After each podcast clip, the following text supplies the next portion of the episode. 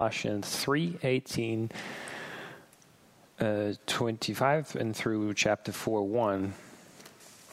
And we're going to wait a little with reading the text, but you can just turn there and then we'll read it in, in just a few moments. But I'm going to recap what we've been through so far. Uh, where Myers uh, left off last week, and also kind of the whole thing of where we've been uh, in the letter. So, in my very first sermon, I, I underscored the importance of understanding sometimes what, who the Bible is speaking to. And so, Paul is assuming that he is speaking to believers who want to follow Jesus. And so, that's very important for the things that he writes about the people.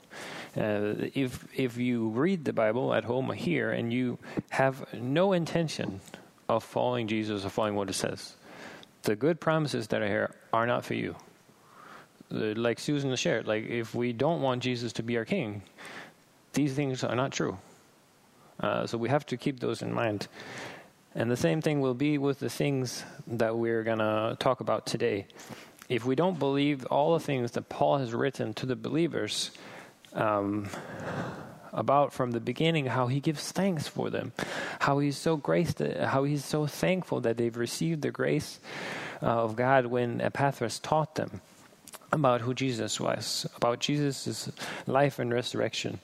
Um, and that Paul and Timothy are praying for them to grow spiritually, grow, grow in wisdom, growing understanding, um, and that they would walk in a manner worthy, that they will be bearing fruits, that they will be strengthened to endure with patience and joy and thanksgiving because of what the Father has done, that He has delivered us from darkness into light, into the kingdom of His Son Jesus. Where we have in Him we have redemption, forgiveness of sin. Then Paul goes on. I can't move my head when my glasses on. I get dizzy. Um, so I'll just, uh, so then he has these two big sections where he tells them about who Jesus is. He's the image of, of an invisible God. Everything was made through Jesus, for Jesus. Um, and then he says he talks again about what is it Jesus, that Jesus does. He comes into the world. He dies on the cross. We're reconciled to him. And if we believe in him, we are blameless, above reproach in Christ. And Paul says how he had struggled so much, and then he says, "But not by my own own strength, but the will, but the but the strength that the Holy Spirit presented him with. That strength." And then, as you receive Christ, walk in Him. Then talked about the funny part in our family service: how to be uncircumcised, but not but not physically, but spiritually. That we're buried with Christ in His death and we were raised in his resurrection. How God took sorry, how God took the depth certificate we had, all the things we owned in here, nailed it to the cross.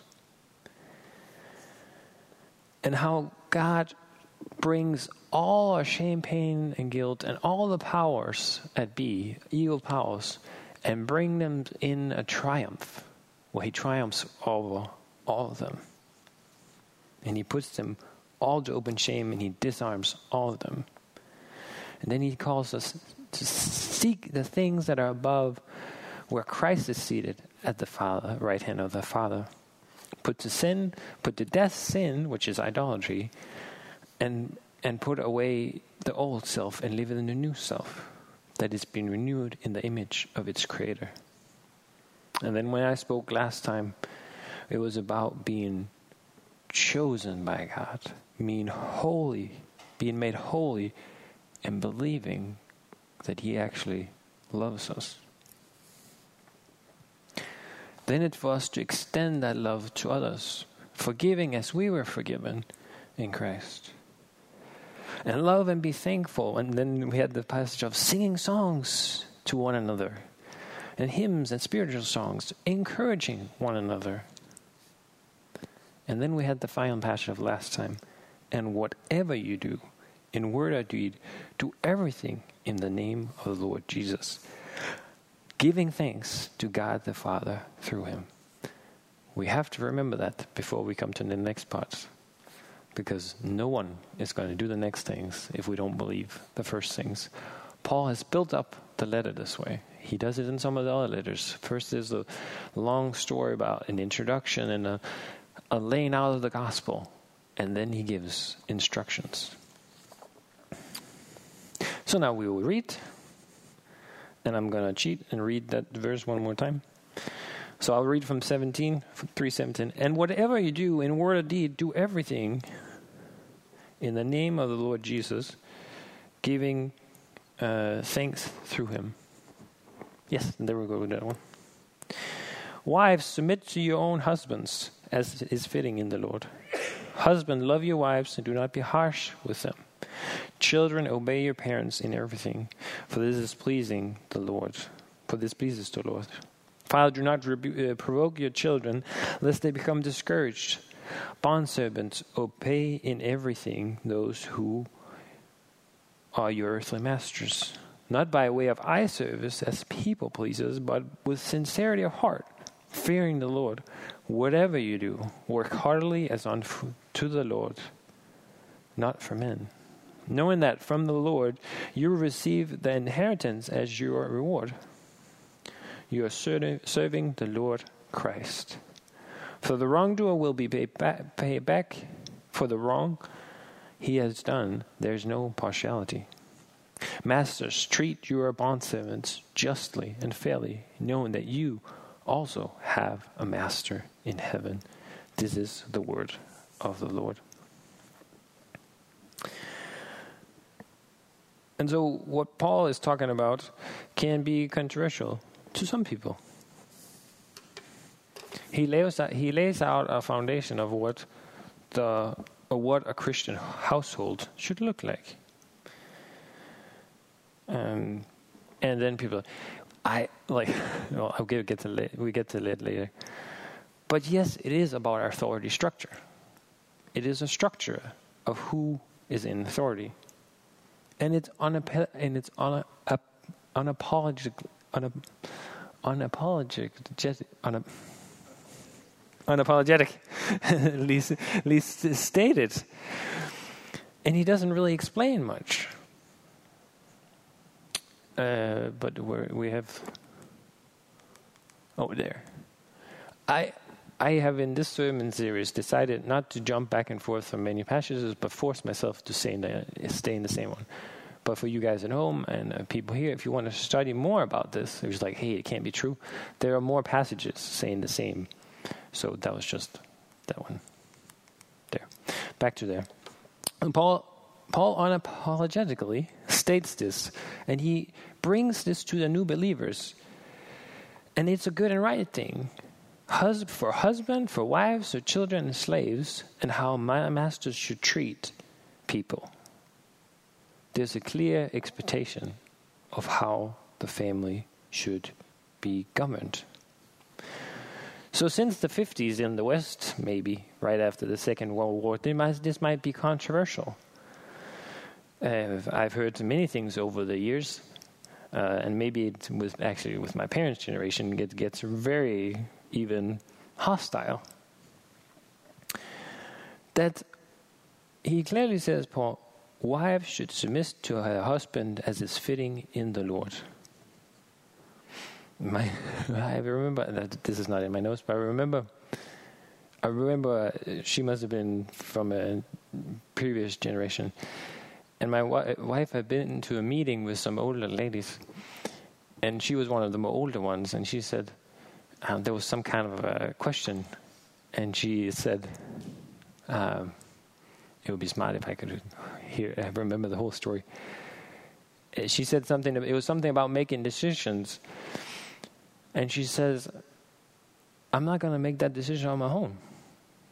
I'm going to talk to my husband about it. And the other ladies were like, What? Can you make decisions on your own? So I was like, That's not what it's about. And it, there was never about it, what it was about for her. But it was about understanding that I'm part of a family. And I'll, of course, check with my husband first before I just go and make plans. That was kind of a culture clash between women of different generations. I, I just remembered that right now. But um, But that's also why I brought up all the other things, because Paul is writing to new believers here. And they are, they are living in a world that looks a lot less than ours. Uh, and they're just coming into this new freedom, um, both men, women, children, and slaves, and bond servants, and we're going to talk about all of them. But the freedom of Christ doesn't mean that you all of a sudden are free from anything and can do whatever you want at whatever time. That there's not a structure that, that the Lord has made for the flourishing of everyone. And so, uh, what, the few pop, uh, there's some popular ob- objections of why, uh, oh, of why. Well, I guess in our culture, it's actually no one should submit to anything. But in this case, where it's objection to why a why a wife would want to sub, um, submit to her husband. And so there's this thing called a cultural argument. Lots of times this will be brought up about the Bible.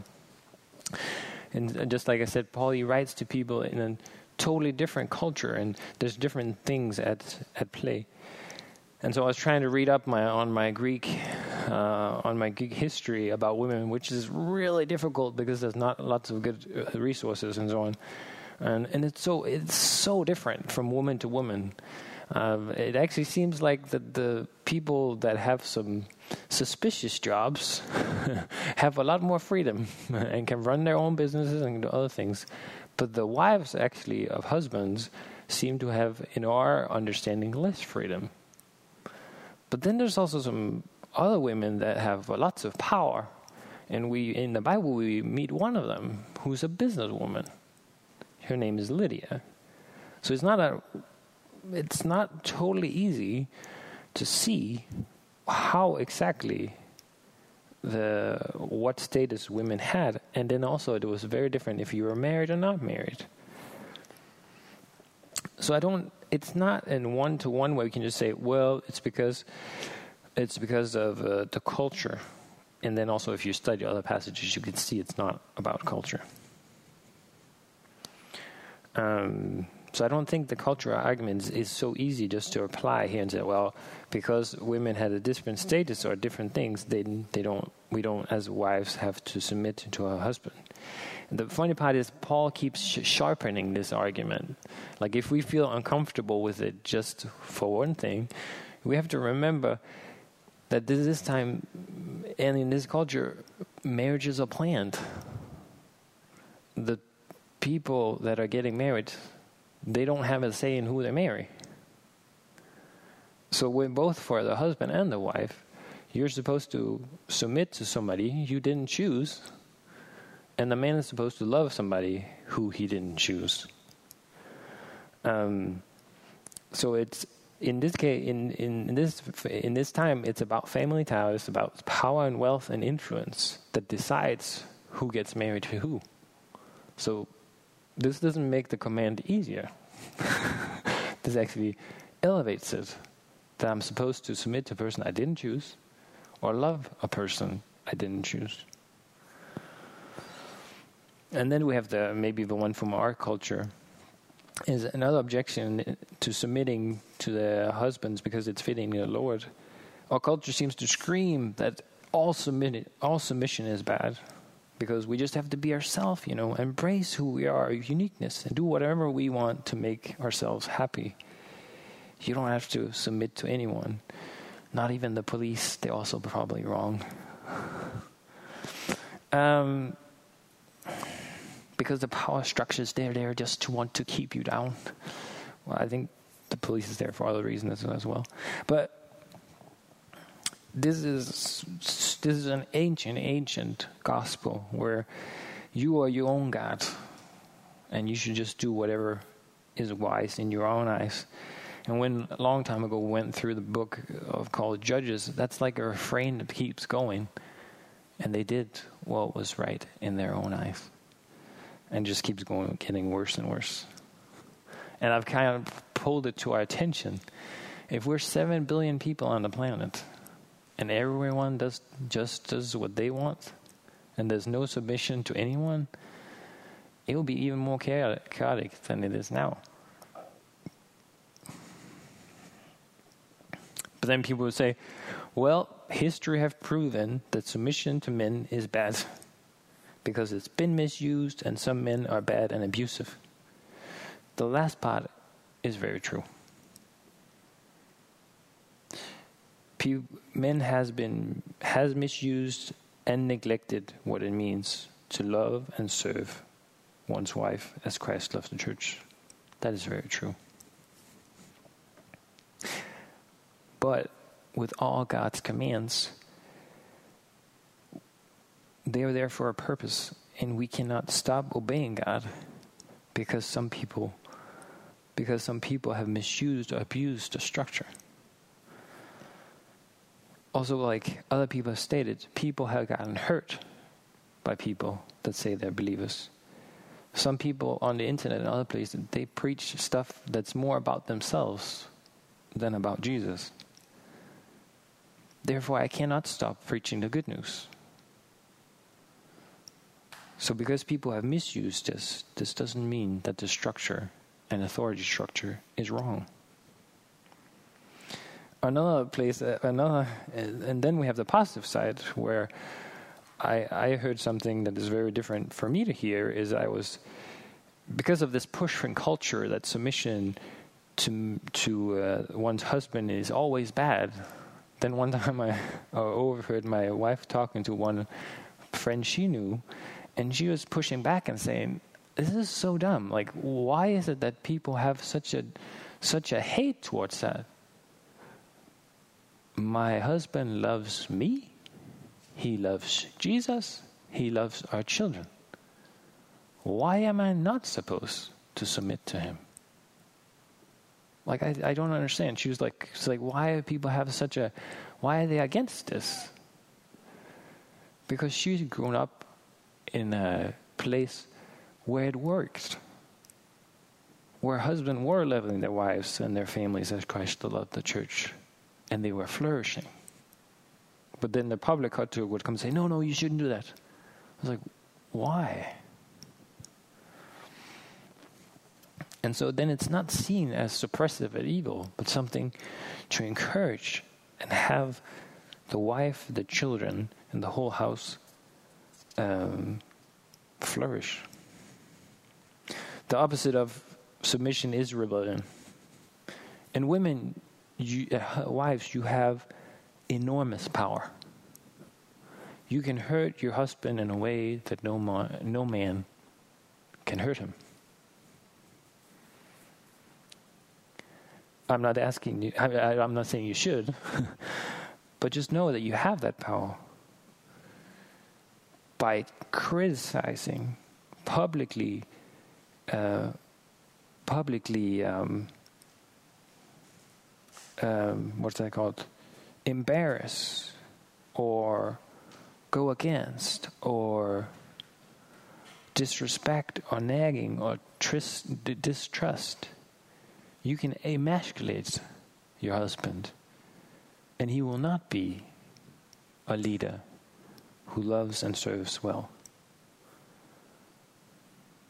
But if you want to see your husband grow and mature in Christ, for him to take responsibility and lead you and your family well, see him pray more, study more the Bible, then submit to him in the Lord be his helper, be encouraging, pray for him.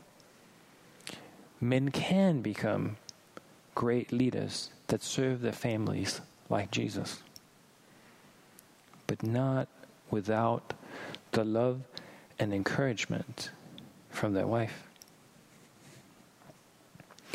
Then uh, there's this uh, really good book. It's like, why is submission important? Well, that might be because uh, love, L O V E, could be spelled different from a man. And so there's this guy called Dr. Emerson Eggerichs, they've written a book on Ephesians called uh, Love and Respect, so that women are loved by loving them, and men are actually loved by respecting them. So they this is, was very, very good for me. It's a very good book. Uh, one of the best books we've read together as a couple, where the husband laughed in some sections and the women laughed at the other section, and and we don't get it. It's, uh, it's a lot. Yeah, I can talk to you more about the book. But um, they, they ask this question to men and women, and and I, I was also asked it because it's in the book. So it says, Would you rather be respected and not loved? Or would you rather be loved and not respected? Most men will go with the first option, and most women will go with the second, sec, second one. So there's something different in men and women of how we feel loved and how we flourish and how we get to be encouraged.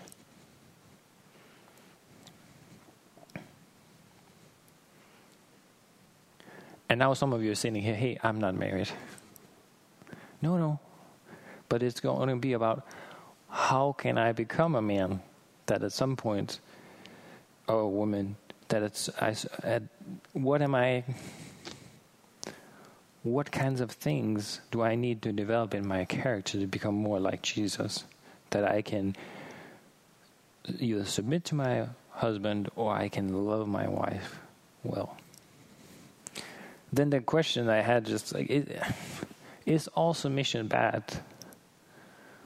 Well, the gospel is a story about submission. Jesus says in the garden when it's the hardest, Lord, not my will, but your will. And submitting can't be a bad thing, but really a necessity. That we all have to submit to God, just as, just as Jesus did. Looking at the Trinity, is Jesus worth less than God the Father? Is the Holy Spirit worth less? Jesus submits to the Father. And the Holy Spirit's all his purpose is to glorify God while reminding us about what Jesus has done. They're all worth the same. They're all equally God.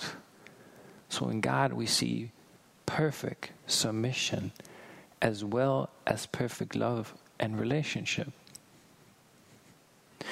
In families and churches, God, in His wisdom, has made the man the leader. And so we not, might not understand why. That is the way he lines out here in the authority structure. But we have to remember we are in an upside down kingdom. So sometimes the leader is the one that becomes the servant. Just to clarify with all the people out there and in here, does that mean that the women or women or wives don't have an ability to lead a family or church?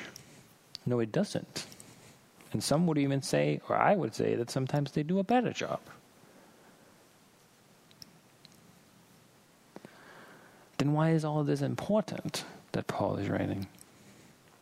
If we look at how right now a young man giving up education, giving up being families, giving up having children, giving up even being in a relationship.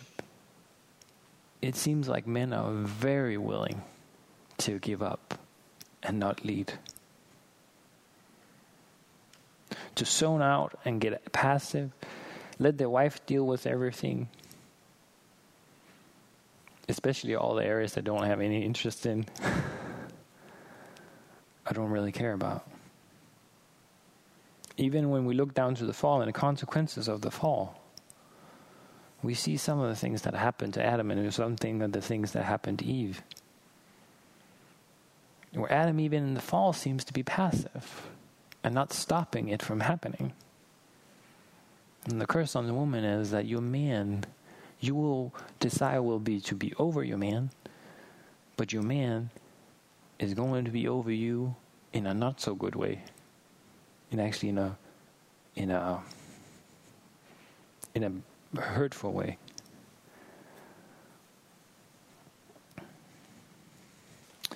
So when we look at the man, Men can either go, and, and the consequence there is the one that I think we're rebelling mostly against, is the aggressive one. So men can either go passive or they can go aggressive. In our in this culture, most men go passive.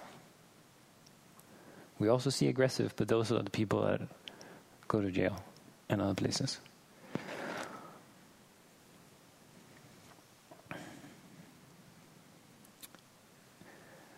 But what is the command for the man if when we read, love your wife?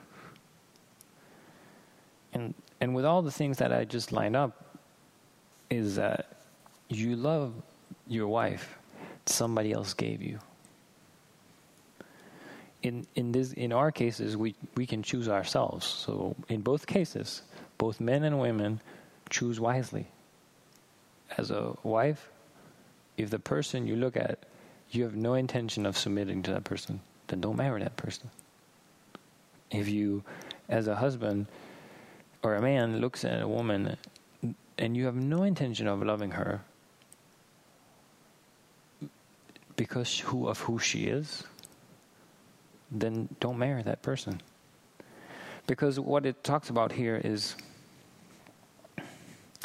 this word of love is loving the person for the other person's sake to set their needs before your own, to love because of who the person is, not because of what that person does for you, or not because you feel like you're in love with that person. No, because of that person is who they are. And the love here is, is sacrificial. Set your needs before. And so when are we to when is the husband to love like he feels like it. No? Or when the husband thinks the wife deserves it. No. When is it that we need to know we are loved the most? It's exactly when we know we don't deserve to be loved. So that's the call. Call for a husband is to love his wife in a sacrificial way where the needs of the wife is set before the needs of the husband. Not when we feel like it, and not when it's deserved, but like the way we were loved by God. Because that's how God loves us, and that's how we are to love our wives.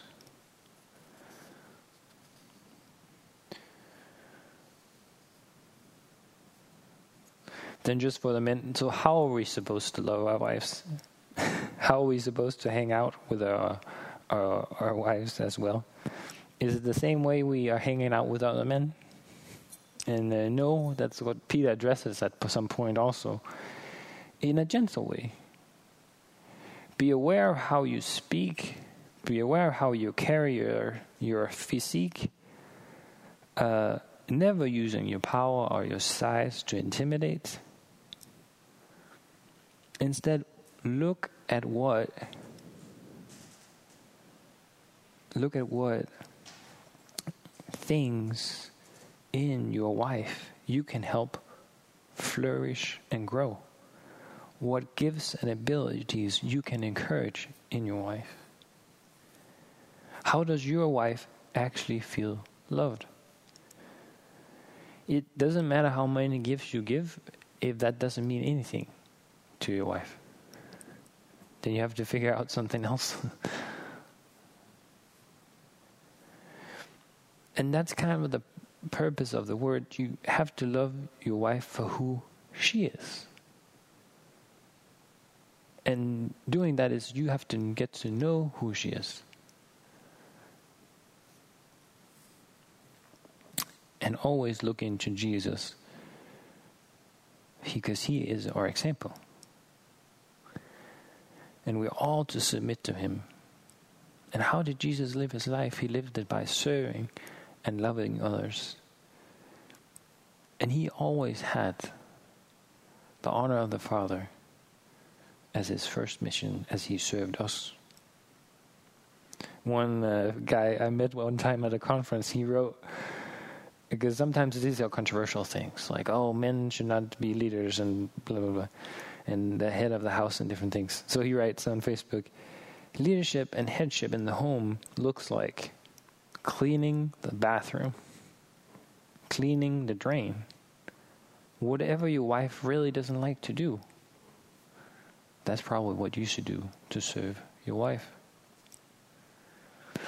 I learned some things about leadership in this church, like those one uh, one winter camp we had, and I was kind of the you know the leader, the big boss of everything. So it means I get up before everybody and I go to bed after everybody is asleep.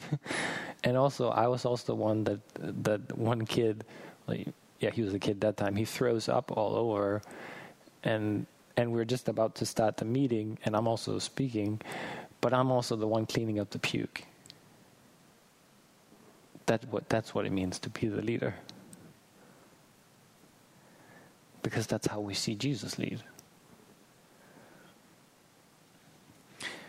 If you're a man and you have to demand your wife to submit, there's already a big problem. Because the goal is that we as men would be a man that a wife wants to submit to in the Lord. It doesn't mean we always get these things right all the time. But in our marriages, we're to strive to do these things for the good of the other. And so I believe that God has created man and woman in his image, equally in value, dignity, and worth but we're different. And we're loved. We experience love differently. And God is in wisdom has set up his system so both people would be called in to what how they can grow mostly in the Lord.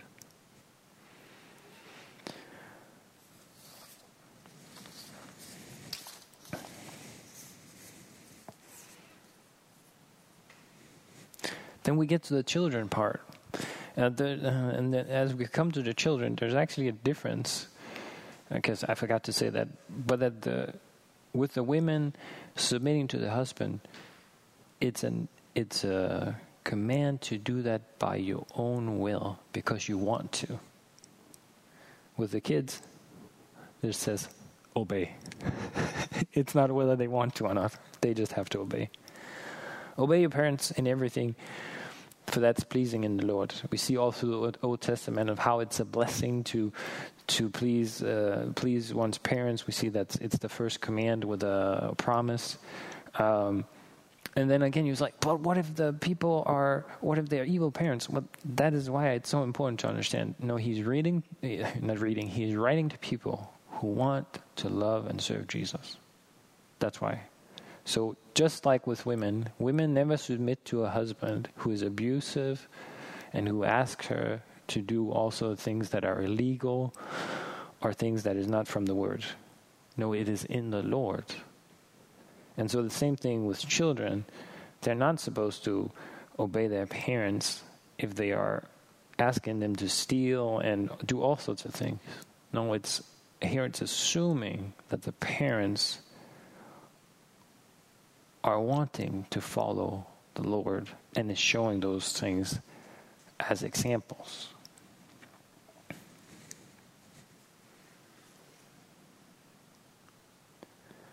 And I think it's really an encouragement. And maybe obey and other things we're not so comfortable with, but it's actually, and I have sometimes I even uh, it's that too simplistic, but it's actually maybe really helpful for children to know that the way I please Lord, the Lord right now is uh, mad for God.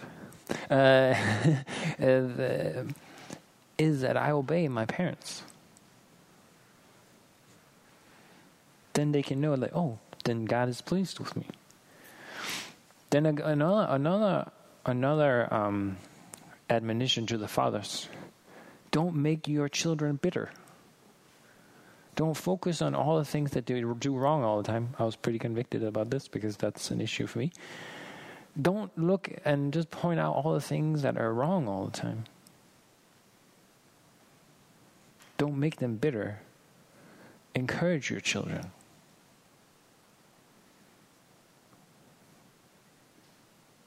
Speak life into them where they do well. it doesn't mean that we don't correct and all those things, but it can't be all they hear is is discouragement.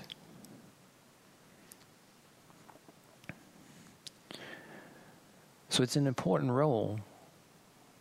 Also, again, here for the fathers, there to uphold this one and be like, no, the way we are to our children and the way we want to have them flourish is also how we speak and talk and include them in different things.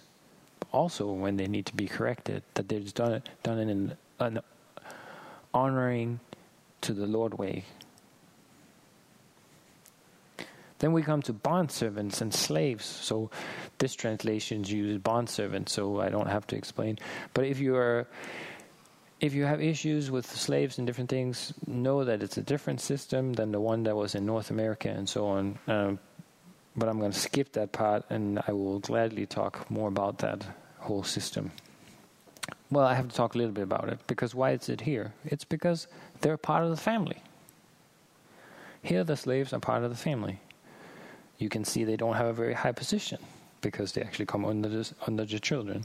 Not that the children command the slaves, but but then the bond servants there say, "Hey," and this is to Christians that are bond servants. So so so they have become believers, but they are servants of somebody else. So they're not Paul doesn't say, rebel, now you're freedom in Christ. No, he just says the opposite. He says, work the more. Don't be that guy that only works when somebody looks at you. No, now you're supposed to work as Jesus was your Lord. Not not only when somebody looks at you and not just to please the person that owns you. No, like you should work like you have a different master. This one stings us maybe a little more when it's I don't know if it does you, but this part, taking it up to us, is that most of us are bond servants in the way that we have a job. And so, what does my work ethic look like? Is it only when somebody looks at me that I work? One time when we did through this passage, I, we Gabby and I made a video where I was cleaning only when somebody came by, and then I was sleeping the rest of the time. You know, like how do we, how do we how do we go about our work? And does it look differently if we work for Jesus as Lord instead of the people we work for? Sometimes Jesus seems to be easier to please than some of our bosses, but I mean, maybe that's just something different. But but that we have a heart to serve and do well, and not under under deliver or anything. And then he just like talk about, you know, because maybe your boss doesn't see it, but the true boss in heaven sees it, whatever we do. So we will be repaid according to that. So there, there's a higher calling for the Christian also in serving. And then again, masters are addressed at the end treat everyone in your household, also the slaves. Know that you have a master in heaven. Therefore, you should act justly and fair. So, all this is important, or no, it's important stuff because it creates an it creates a structure of how a family looks, which look like. But also, all this is impossible. It's impossible for wives, for men, for children, for bondservants, for masters. If we just try harder and do more. That's why Paul, Paul, that's why Paul wrote the first part of the letter, setting up the basis of why we can do these things. It's never, and I try to say that in my sermons all the time, it's never about just trying harder. Because how does that go? I'm just going to love people harder. I'm just going to submit better. I'm just going to obey my parents better. It never really works. But if we look to the Lord, see, in perfect submission, perfect love, perfect fellowship in who the Trinity is. Believing that He served us and He loved us so that we are chosen, made holy, and dearly beloved. Then, in the power of the Holy Spirit, and to honor God, this becomes possible by His strength and not our own.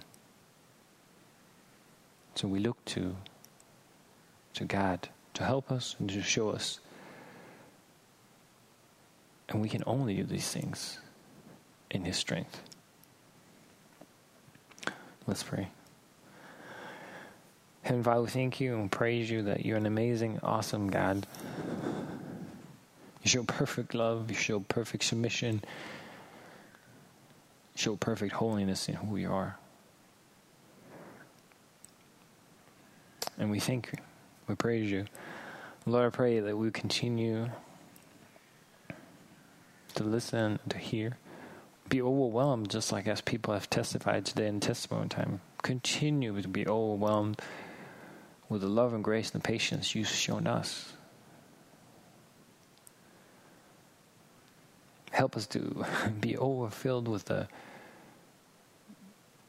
joy and love and power and strength that you can provide. Help us to be overwhelmed with who you are, Jesus.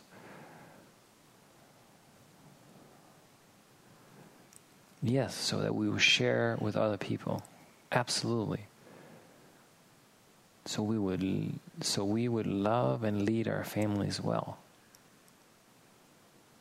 So we would be people that love and serve because you loved and served us first. So we pray that you make it possible for the power of your Holy Spirit in us and continue to remind us of these things.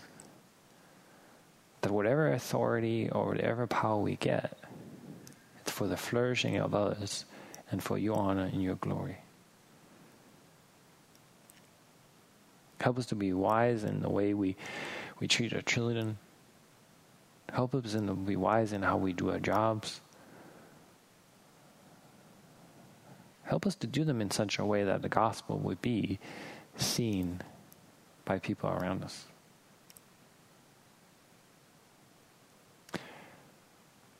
I pray for our fellowship as well. I pray for all of us, the people that could make it, and everyone.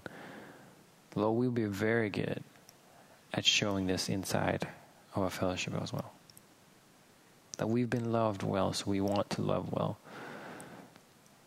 That we are resting in being chosen, we're resting in being holy, we're resting in that we are loved. So that will be what we share with others as we interact with them as well. So we thank you for this time.